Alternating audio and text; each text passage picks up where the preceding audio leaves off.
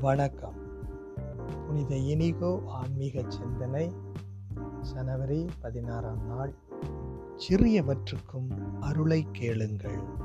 புனித பீட்டர் ஃபேபர் என்ற இயேசு அவை அருள்பணியாளர் இவர் இயேசு அவையை தோற்றுவித்த இஞ்ஞாசியாரினுடைய முதல் நெருக்கமான நண்பர்.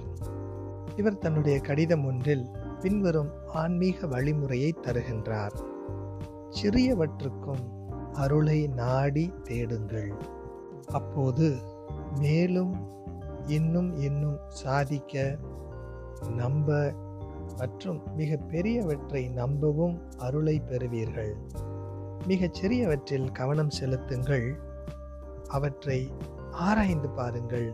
அவற்றை நடைமுறையில் பின்பற்றுவது பற்றி நுணுக்கமாக சிந்தியுங்கள். ஆண்டவரே உங்களுக்கு பெரியவற்றை அருள்வார்.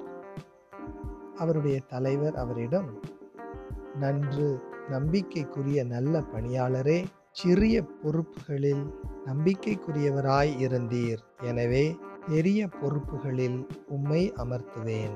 உம் தலைவனாகிய என் மகிழ்ச்சியில் நீரும் வந்து பங்கு கொள்ளும் என்றார். மத்திய நற்செய்தி பிரிவு இருபத்தி ஐந்து இறை வார்த்தை இருபத்தி ஒன்று.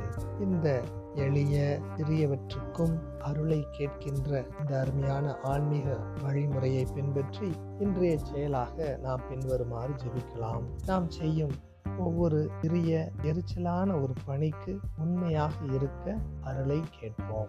நன்றி.